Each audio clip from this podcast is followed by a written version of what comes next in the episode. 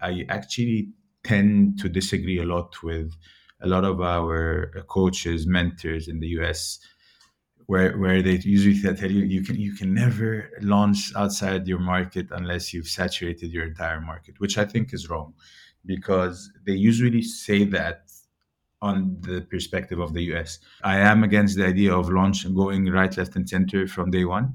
I do see a lot of virtue in focusing in one market until you get it right. But as long as you feel that you're getting closer and you are seeing signs of product market fit, then I think that's a sign, that's a time for you to to consider launch.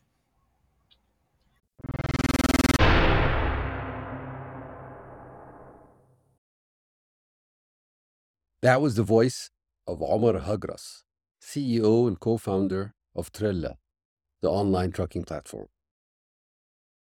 I am your host, Ali Zwail, and this is the Startups Arabia podcast, where you learn about the Arab startups ecosystem from the best founders, investors, and operators in the region.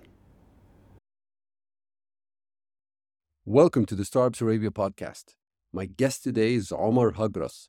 Omar is the co founder and CEO of Trella, the trucking platform. He started his life as an investment banking analyst at CI Capital and then moved to Uber, where he was the community operations manager in Cairo, but then transitioned to serve as the launch and expansion EMEA manager based in the UK, where he set up the operations for Uber Eats across EMEA in Dubai, Cape Town, Riyadh, and 40 plus cities. And now, and most importantly, of course, he uh, co founded Trella. Now, here's our interview.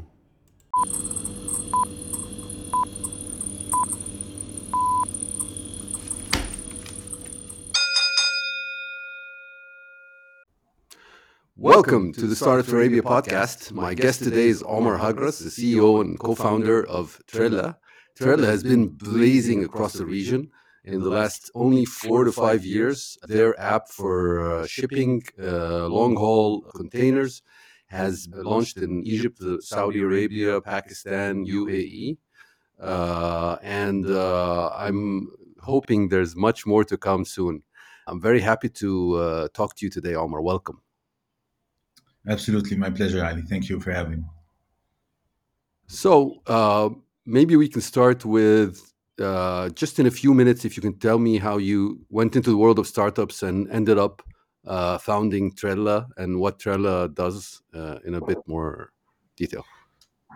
Sure thing. So, um, first of all, thanks again for having me. Thanks for your time, and I hope this uh, can add value to whoever listens to it. So, first things first, I, I started off my career doing investment banking. A few years down the line, quickly realized not my thing, got what I needed from it, um, particularly on the finance side of things, um, and then joined Uber. So my uh, story actually started with Uber, not with my professional career with investment banking. So I think my first day at Uber, I onboarded 70 or 80 uh, drivers, and all of them on the very first day came in came in and thanked me personally. And this was the first time I understood. I realized, okay, there's some value that you're adding here to the community.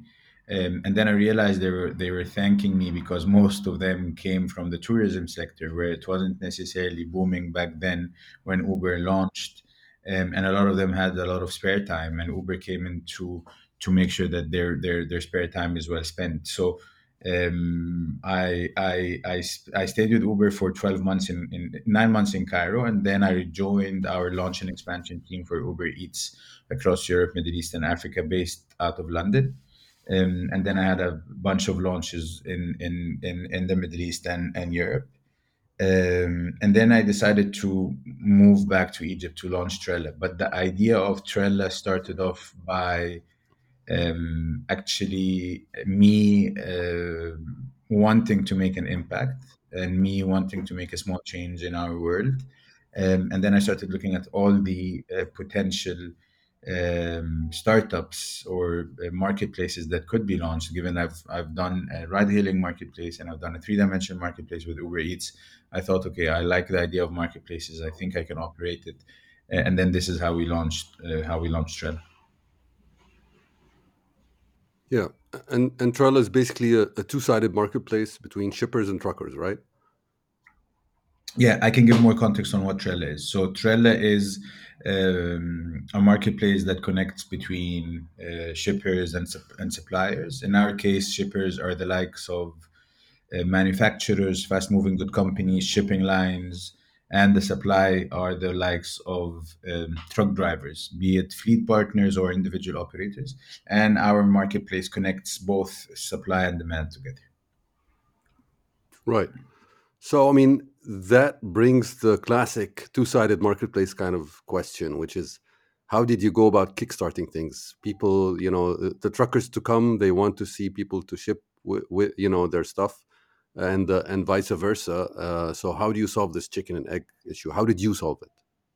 So I, I think it really depends on the market. So a market in um, like in Egypt, uh, it's oversupplied. So the marketplace really starts off by focusing on the demand side of things. In in a marketplace like Saudi, it's extremely undersupplied. So the supply leads demand. If you have supply, basically people will sign with you and close contracts quickly. So um, and again, uh, that that's the beauty of a marketplace. Not all countries are the same. It's also the complications of a marketplace because you have a lot of iterations to go to go until you reach a certain milestone. So, um, i- i- if you ask me if if we are to take a case by case basis, I'm, I'd probably take the case in Saudi where really controlling and managing the supply as much as possible, making sure sure you have supply availability at good prices, is how you start off your flywheel.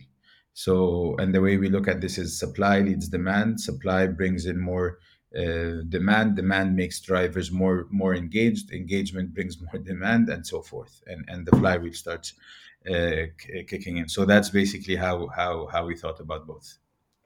Yep. Right. That, that's a beautiful way of like simplifying the question of what which side to start with, which is you know which one uh, has more of a deficit and starting there. So in your case, it was suppliers. Uh, it's a very interesting way of looking at uh, you know the different uh, markets. And and and and you know, I, realize in your story it wasn't that easy. It it included spending some time in a in a jail cell. It included uh, trucks uh, being turned over. It including many things of that sort. So maybe you can tell us about that, like first deal and first way things went. So, so I'm, I'm, I'm, I'm curious to know how you knew about this, the, the jail cell piece, but it's actually, uh, it was actually a very funny story. This was our big, our first big customers, first big shipper, and we had a, a, um, a load happening in, in, in the Damietta port. Um, so I was there, me and a few other folks from the team. Uh, we kept going back and forth, and then for you to enter the port, you need a certain pass. And, and I was riding with one of my co-founders, Mohammed Al Garim, uh, he was next to me, and he's been there a couple of days before I arrived. And uh, last day for for me, I was in the car next to him. He gives me he, he gives me my supposedly my ID, and and the ID doesn't have a picture or anything. It just says ID, my name, and and so I give the guy the name, uh, the the ID, and he looks at it and he's like, "This is not your ID." I was like, "What do you mean it's not my ID? It has my name on it." And then I look at it; it actually does not have my name and I look at Garim, and then Garim looks at me. He, he- he's like, ah. Like, what do you mean, ah? And then the guys asked asked us to stop aside. We stopped. I came down, and he he asked me to uh, to to go to the police station, which was located inside the port. I went there. They they, they they thought I was plagiarizing my my ID or just using a different ID to to be a fake ID to get in. That wasn't the case. Apparently, on the same day there was a big issue happening at the port, so I was just a bit unlucky at a very unlucky time where they where they caught me and and I stayed there for a few hours and then I had to uh, and then I, I figured figured my way out. But uh, yeah, it was an interesting uh, it was an interesting uh, week. Same week we had all kinds, all, literally all kinds of chaos. So we had accidents, we had theft attempts, we had uh, the, the jail cell situation. Um, we couldn't source supply at the beginning, so at the beginning, I think we had a we had a commitment to fulfill 50 loads a day. We couldn't fulfill more than I think 10 loads in the first two days, so it wasn't looking funny at all. Uh, but then we managed to figure things out and ramp up. So I think if you look at us at the beginning of the week and at the end of the week, it was it was actually a very successful week. Uh, and and and I usually look at this as a reflection to um, to the startup cycle, to founders trying to build a, a company. It's always very, very, very tough. But if you're persistent, if you keep going, if you keep trying, if you keep innovating, and if you don't give up, and obviously not just not giving up, but not giving up, learning from your mistakes and thinking about how to solve your solutions, I, I'd I'd take a big big bet that this company will eventually uh, make it. Yeah. So it, it, it really, I'd like to underline this fact that so many startups go to this through this kind of trial by fire situation, and and these are really the, the situations where the company's culture and uh, and abilities are molded, and uh, those who pass through this trial uh, always do great things, one way or another. Um, so uh, let's jump maybe a, a bit to uh, further down the road, maybe one year, one and a half years after that. You made a very interesting decision to me, which was to acquire uh, another startup, Truck2, uh, which was based in Egypt. Uh, acquisitions are, are normal in the startup world, but but but the, the, the timing of, of of this acquisition it was so early it was very interesting for me to to to tell to ask you know what, what was the thinking behind that?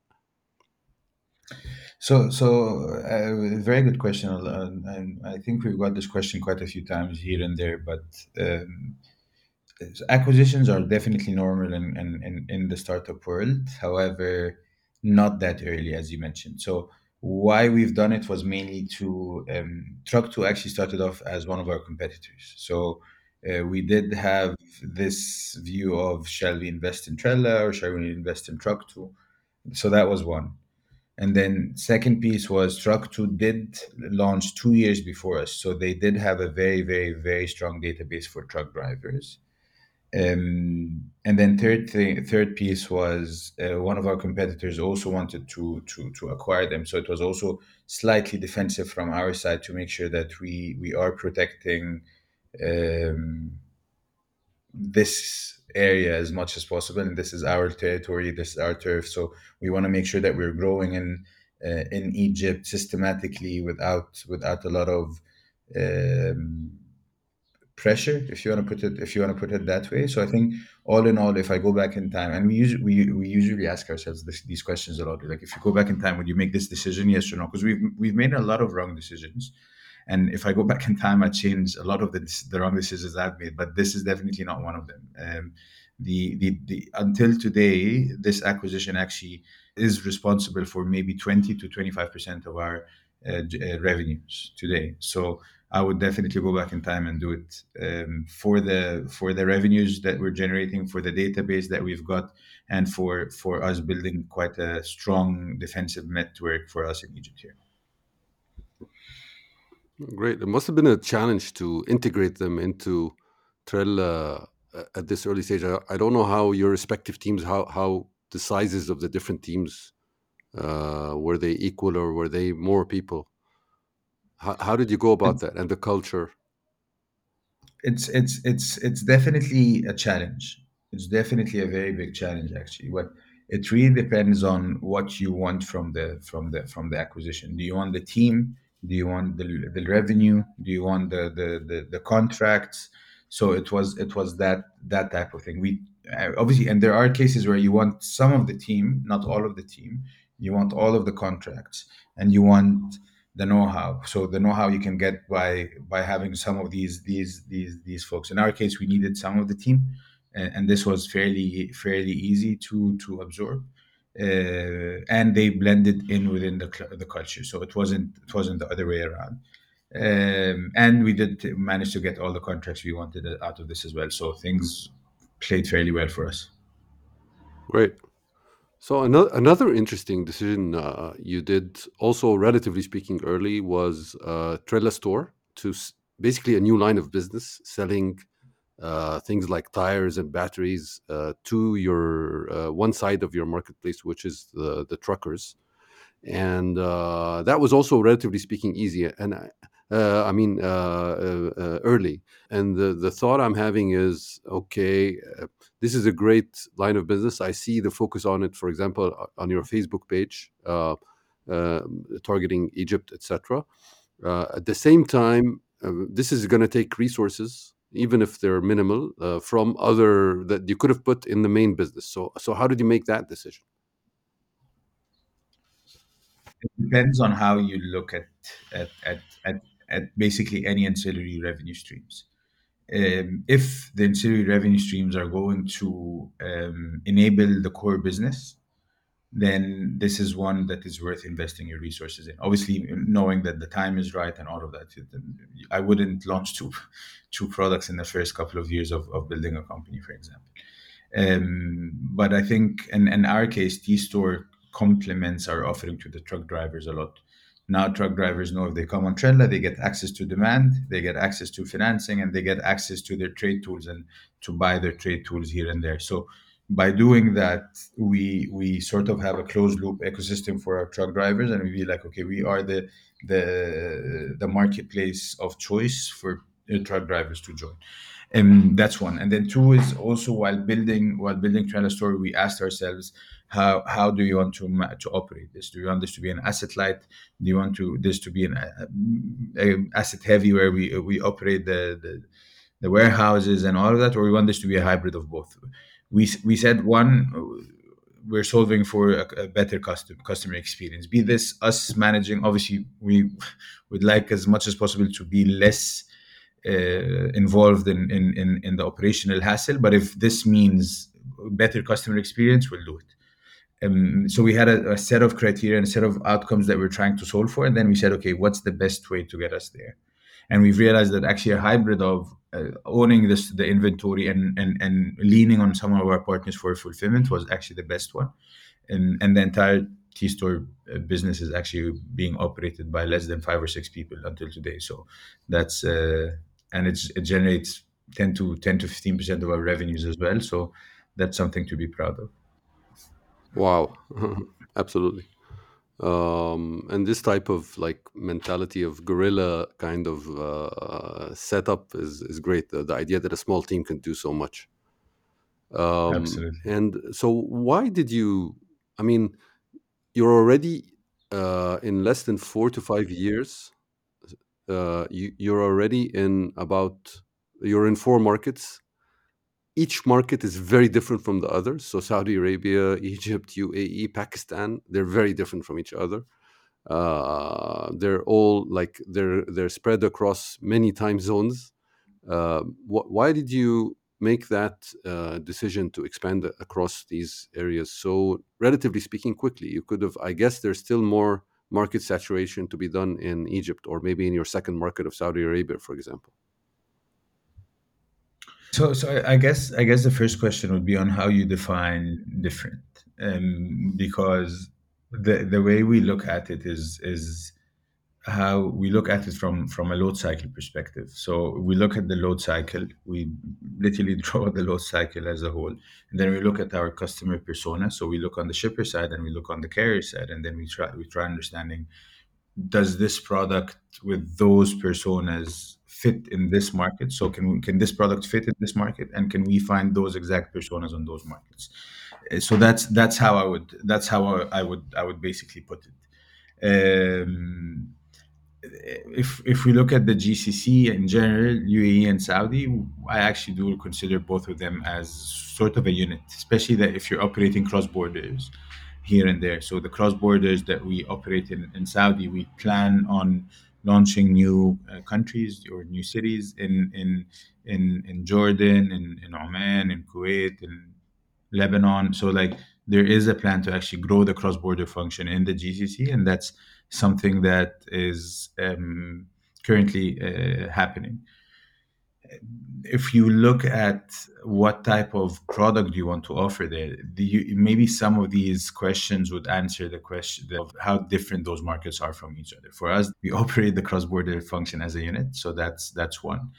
Uh, we look at the customer persona. So the customer's pers- customer persona, for example, in between Egypt and Pakistan is almost the same independent operators in Egypt, independent operators in Pakistan. Sometimes you have fleet partners or brokers in between both the the the, the, the shipper and the, the independent operator, which is exactly the same between Egypt and Saudi. The shippers is, are more or less the same across all our markets, so that's that's one thing.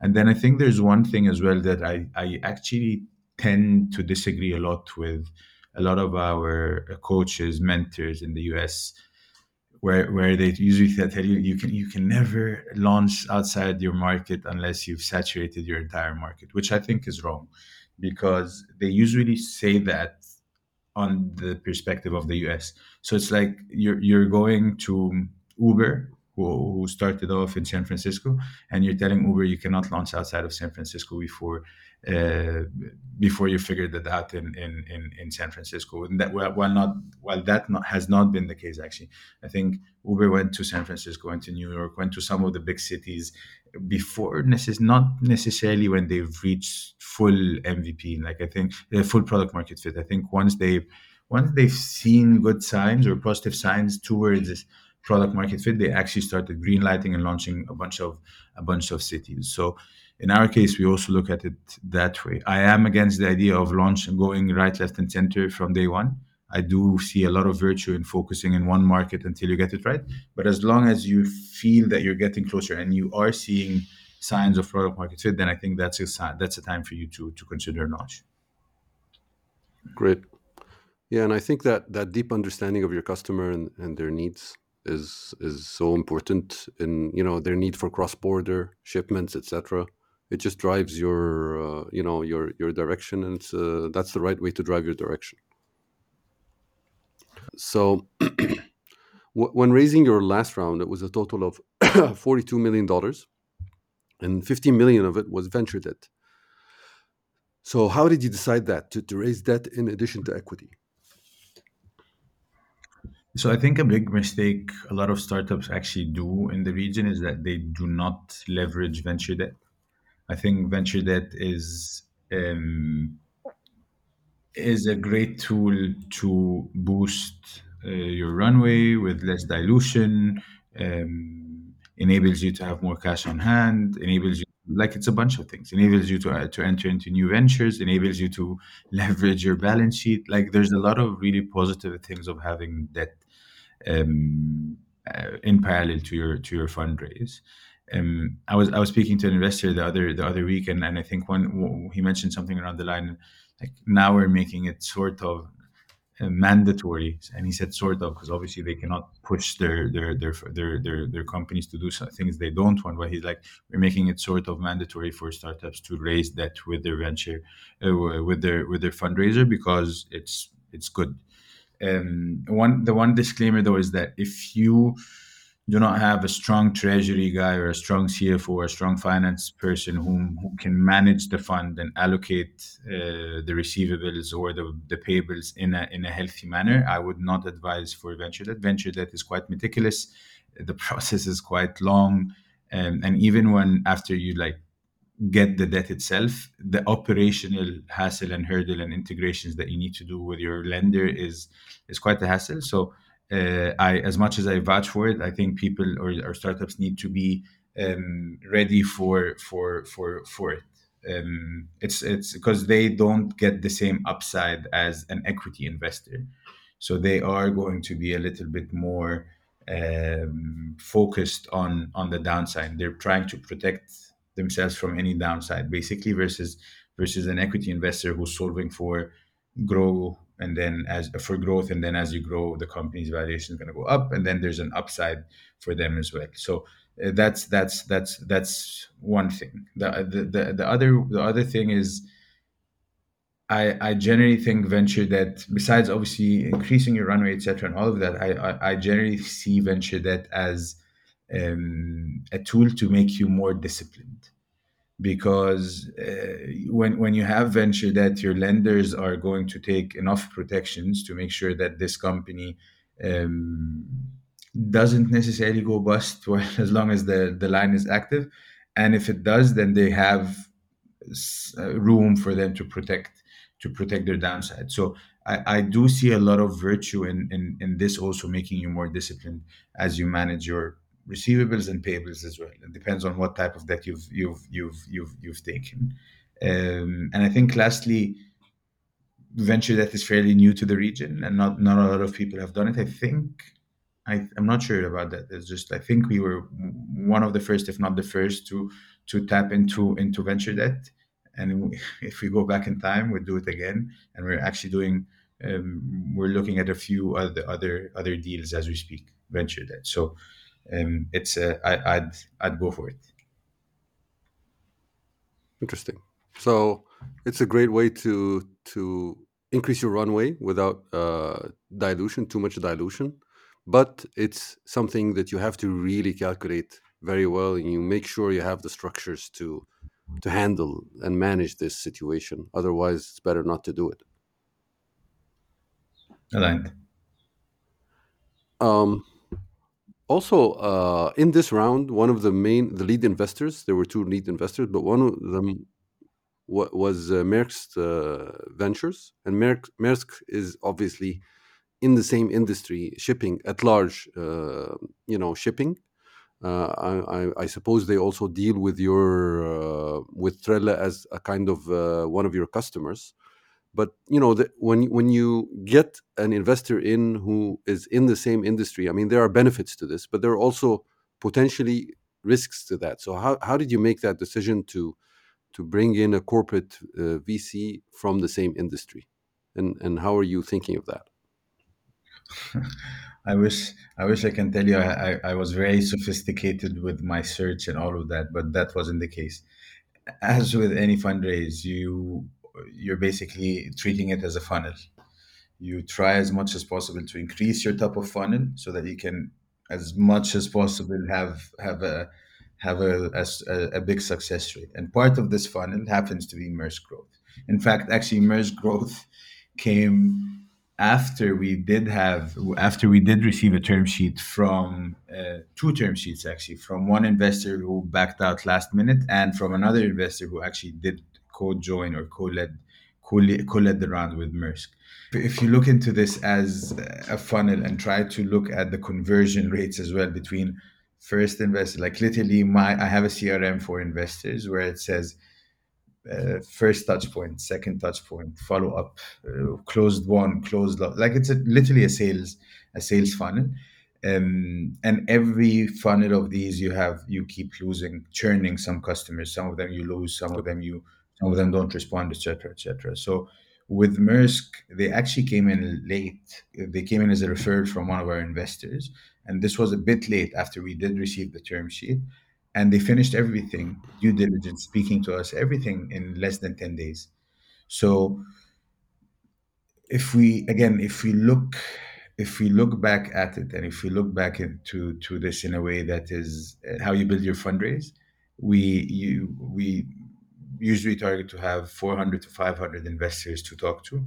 And from those 400 to 500 investors we if you take a 1 to 2% success rate maybe 4 to 5 to 10 of them are going to join are going to join your uh, your cap table. Uh, today i would argue less than 1% would would do. I would i would say 1 to 5 of them are going to join your cap table these days. Um, and I, I guess i guess that's fine. If you want to if you want to be more sophisticated about it then you probably need to have to speak to a Yep. thousand investors rather than for 500 investors to be able to get there Yeah.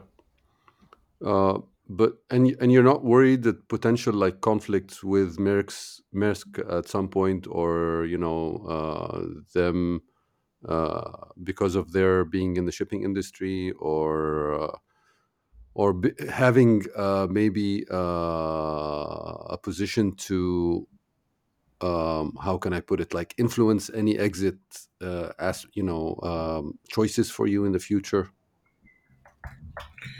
Uh, so two things. One, we don't have um, an exclusive agreement by any chance, by any means. So so that's one thing to give us more comfort. And then the second piece, which I think is also important, is uh, why would you be why would you fear that if you don't have a non uh, an uh, if it's non-exclusive, you don't have any exclusivity in place. You don't necessarily. It's not something basically to fee, to to be afraid of Um, in fact, they can do it with or without you if that's the case, and you can do it with or without them as well if that's the case. So, I, I no. The short answer is as long as you're protecting yourself uh, with the with the contract, you shouldn't be afraid. Right.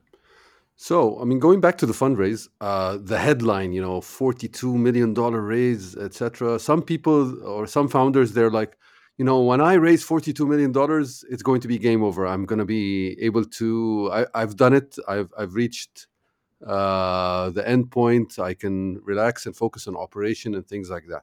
What would you tell these people? Uh, so I think I think I'll, I'll I'll look at it how I looked at it when we closed when we closed the round. When we closed the round, I by all means didn't we didn't see this as we've done it and and and that's it bye bye. No, we've actually we've actually looked at it as we're we're, we're just getting started. We're we're continuing on our mission. We're continuing to build. The the the second piece is uh, people. It really it really depends. I know like I know SaaS companies who did one raise at five million dollars and now they're valued at multi-billion multi-billion dollars and and it, that's it. They don't need to raise money. That they've they've they were smart enough to grow the company super fast without the need to raise a single dime or maybe without the need to raise post their seed round. Um, in in our case, I think this is um, this is a capital intensive business with, with heavy heavy working capital requirements. So I do see us raising rounds as we go, but it depends on really how you look at rounds. Stripe is still raising rounds at a hundred billion dollar valuation. I mean, that was six months ago. Now I think the valuation is being revised. But Stripe Stripe was raising money at a billion dollar. Can can did Stripe really need this money to raise? No, they uh, raised it for mergers, acquisitions. Like they were quite diligent with why they why they raised the money. I think the press release also mentioned a few things here and there. So so no, it really depends on why are you raising the money. You can keep raising your money as long as you go. I'm not a fan of fundraising, by the way. Like I think if you can fundraise less and focus on business and operations and bring your company to a place where it can scale and generate free cash flows, that's obviously the most ideal uh, ideal scenario. Uh, we're not there yet. I think we need another year or two to be able to to to do that, and within that uh, period, we'll probably have another raise. Yeah. Um, and also, I mean, uh, you have competitors in the region. I believe one of them recently raised uh, $96 million Series B uh, in Saudi. Uh, and this must put on the pressure a bit. So, how do you see competition and differentiation uh, in the region for this market? So so with without any uh, flashy statements, I, I, I think a, a big problem is, if a lot of people think of competition uh, raising money as a pressure, because this basically leads to uh, uncontrollable burn, uncontrollable uh, tactics, wrong tactics here and there to win the game. When when when a lot of people not when actually if you if you have a roadmap and you want to focus on what you're building and you want to focus on the right inputs that would eventually allow you to grow outgrow your competitions by 10 times is just trust the process trust what you build. Have this urgency to deliver this on time. Have this urgency to create alignment between teams. Um, and that that's that's what matters what matters more. Um, i do see a lot of uh, companies following competition blindly and i think this is wrong think this is very very wrong actually it could create havoc in one way or another um, in our case, no, I, we don't see competition. In fact, we actually see competition raising money as something very positive because they educate the market with us, um, especially the markets where we're not operational. So, so we we see this as something very positive. Do we want to compete with them? Are we aggressive? Hundred percent. We're very aggressive. We, we'll compete with them. We'll eventually win. Uh, but we need to have this roadmap. Trust the process. Trust that if you continue going that way, we'll be able to eventually. Uh, uh, we, we have this thing internally at Trella we, say- we- where we say the long haul is ours. So we're in this for the long haul. We're, we're in this to build the right solution to solve the right problem, and that's Great. how we'll uh, we'll take it from there. Great. So let me dig into the business the business model for Trella a little bit. Uh, you know, h- how do you charge shippers? How do you contract truckers? Uh, uh, what's your take rate? How, how who do you take it from? Um, can you tell me more about that? basically it's um, think of think of think of Trella as an Amazon for loads. We buy the loads from the shippers. So let's say um, we'll we'll give a very random name, Maersk. We we buy the loads from Maersk and we sell those loads to truck drivers. And the difference between the prices that we bought it with and the prices that we sold it with is basically the spread or or our margin. So we buy the load for $100 from 100 EGP from Maersk, we sell it for 90 EGP, and then we have 10%. This is our take rates. It's as simple as that. Right. So, so that's uh, that's your current business model. Is that how you started with it, or did this evolve? No, that's how it started from day one. Yeah. So, um, I'm I have so many questions for you, but you have a hard stop. Uh, so uh, I'm gonna start. Uh, I'm gonna have to jump um, to some of my later questions that I want to cover. I've noticed that you guys at Trella, you have some uh, company values that are very um, heavily communicated both internally and um and externally, and and and that you seem to focus on building a strong culture, uh, and that it seems to have started quite early uh, in Trella's uh, journey. So can you tell me more about that? Why you started so early? You know how, how you came up with the values you came up with, and uh, and tell me more about that. And what's important about culture in a startup? Hundred percent. So, and actually, I, I think I'm, I'm, I'm, like this question a lot because it's something that I care about a lot as well. So, a lot of people usually um, look at culture as look at the nice culture as a culture where you can have I don't know sushi for for for for for lunch or you can have a foosball at the office or or whatever. Like a lot of entertainment as part of a nice culture.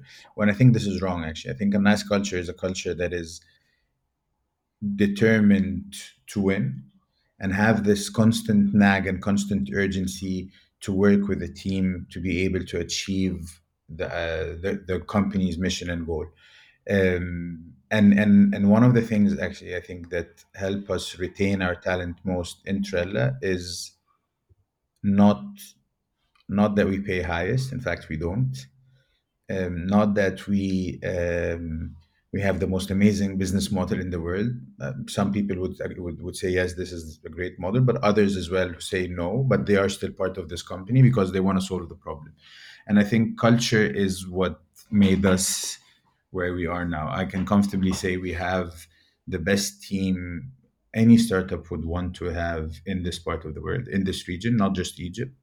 And that's something we're very proud of. The reason why these people stick around is not because, and we've been through some very, very hard times.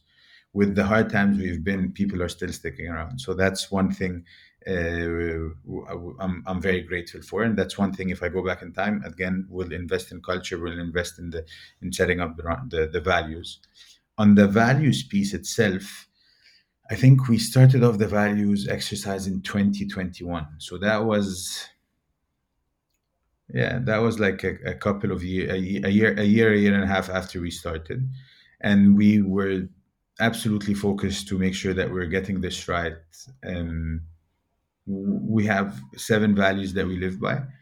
One thing that I would make sure to to also make this very clear is that I am, as much as I love all our values, I think some of them are being misused, and I think some of them. So, um, as an example, we have a value. One of our values is better done than perfect. And you can at, at the beginning we started seeing a lot of people maybe reducing the quality of work for the sake of getting things done. And that's not necessarily what getting like better done than perfect means. Better done than perfect means yes you can execute you can get things done fast in good quality.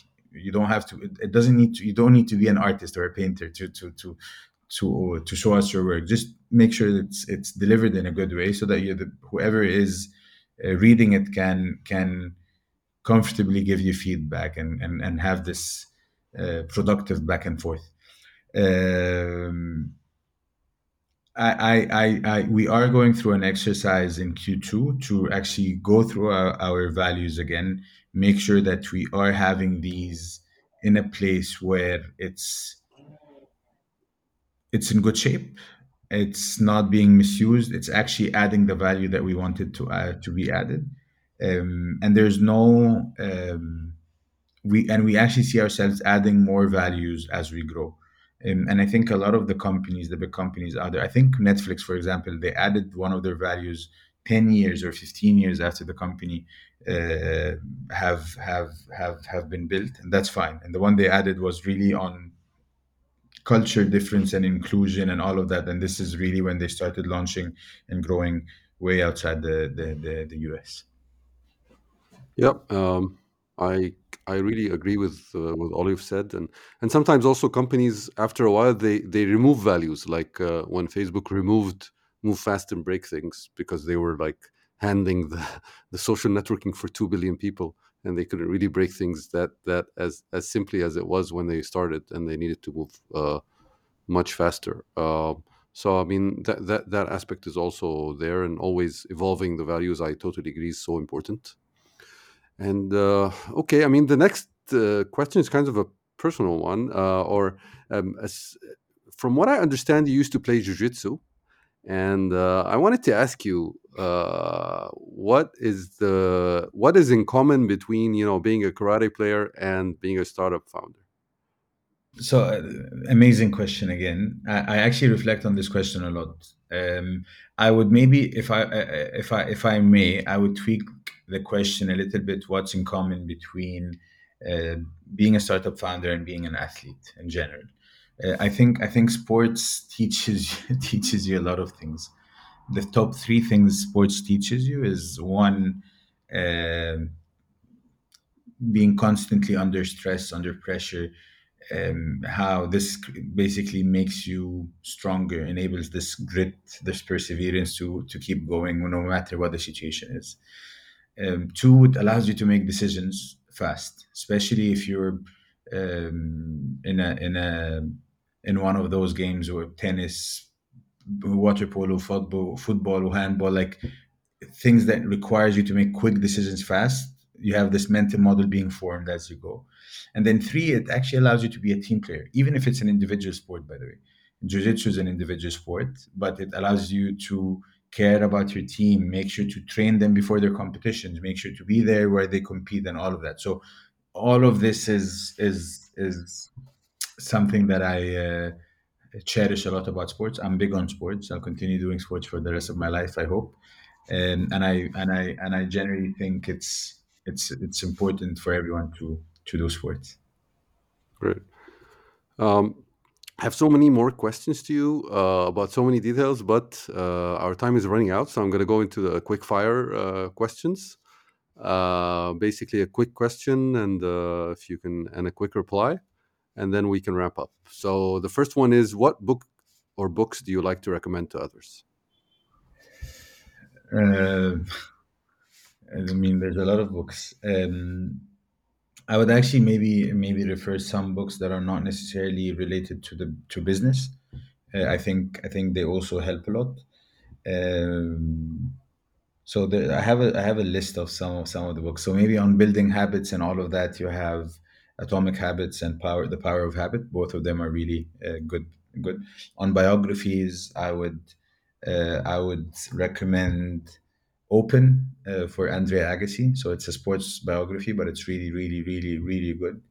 I would recommend Da Vinci by Walter Isaacson. This too is really good. It, it, it shows you how these uh, really, really legendary icons went through their own creative battle back and forth to think through things. Uh, on memoirs, I would recommend. Uh, when Breath Becomes Air. This is by far my favorite book ever. It's about uh, a doctor who uh, who's 36 years old and got diagnosed by terminal cancer. So he's writing his last year or two. Uh, he's literally documenting them. It's it's it's a it's a very interesting topic to to to understand death and all of that, but it's also um, it it also is uh, touching. Um, what else? I mean, I have a bunch of them behind me. On po- on politics, Oh yeah, obviously. On on on, on I think ph- philosophy is is, is is is very interesting. Anti anti fragile is is is is a very. I'm I'm I'm not very good at reading philosophy books. I'm still trying to teach myself. I'm actually very slow, but anti fragile is is is one of them, um, and meditations is also a good one. Great. So So um, another question is, I mean, how do you unwind and how do you stay energized with all the stress? Uh, I do a lot of sports. I have I'm a, I'm very very close to my routine. So I sleep very early. I wake up very early. Uh, I've been doing that for the good four or five years now. So I'm I'm, I'm going to continue doing that. I think sports managed to also help me uh, manage stress, and then I think periodic time off is also very important. There there you need to shut down completely every two to three months for a few days and then come get back at it. So I try to do all three um, quite religiously. Yeah. Cool. And and and, and uh, if we have, uh, who would you suggest as guests on our podcast? I would suggest uh, from from the ecosystem in Egypt or in the region in general. Um, most people who who somehow are touching the region, so whether founders or VCs, just just the first two or three names that come to mind. Uh, I would I would recommend uh, Ahmed Hamouda from Thndr. I would recommend Tino Waked and Omar Hasib from Sawa. It's a it's a it's a fintech B two B fintech coming up the co- uh, coming I mean coming to life in a few in a few weeks. I would recommend Bilal Megarbil from Maxab. I think all three are from different stages, so that would help help the audience a lot. Yeah, absolutely. So I'd like to close the podcast on a note of gratitude. So, um, can you tell us about a gift someone has given you that has really affected your life in a positive way? Um, I, I don't often often get a lot of gifts except for like very my wife probably pampers me with the gifts and my close friends but generally speaking I think the best gift I've received was from um, was from was from my parents. And it wasn't necessarily a gift per se it was uh, it could have been a, a, a fishing trip. It could have been a, a trip where we traveled all together somewhere around. But the reason why I, I I cherish this gift a lot is because every time I went on my I went on with my parents, I did learn something new. I did. Uh, it shaped who I am today, and and and it shaped who how I think, and and and those times with my parents um, traveling were the times where we managed to get as much time talking about things. So I cherish I cherish the the time spent with my parents as much as possible as the best gift I've received. That's a great note to end on, Omar. Thank you very much for your time and hope to have you on again soon. Thank you, Ali, and thank you, everyone. It uh, it was a real pleasure uh, to be around, and I hope this uh, added some value to everyone. Thank you. Absolutely. Thank you. Thank you for listening to this episode of Startups Arabia podcast.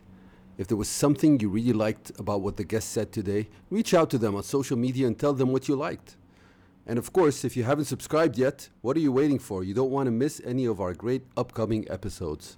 Also, please rate us and give us comments on our social media accounts so that we know how to improve. And also tell us what you like. We don't mind hearing that either. Until next time, this was your host, Ali Zwail.